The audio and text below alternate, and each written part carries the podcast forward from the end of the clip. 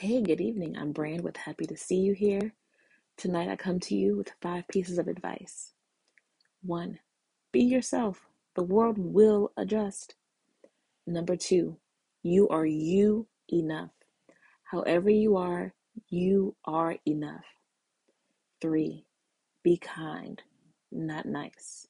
Kind people care for themselves first, then others. Nice people care for others first in hopes that someone might show up and do the job of caring for them.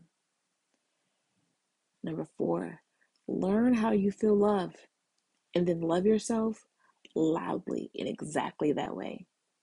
Those who seek to love you will follow suit. Five, mistakes are just decisions we didn't know we meant to make. I hope these five pieces of advice find you well. I'm so happy that you exist, and I hope you have a day.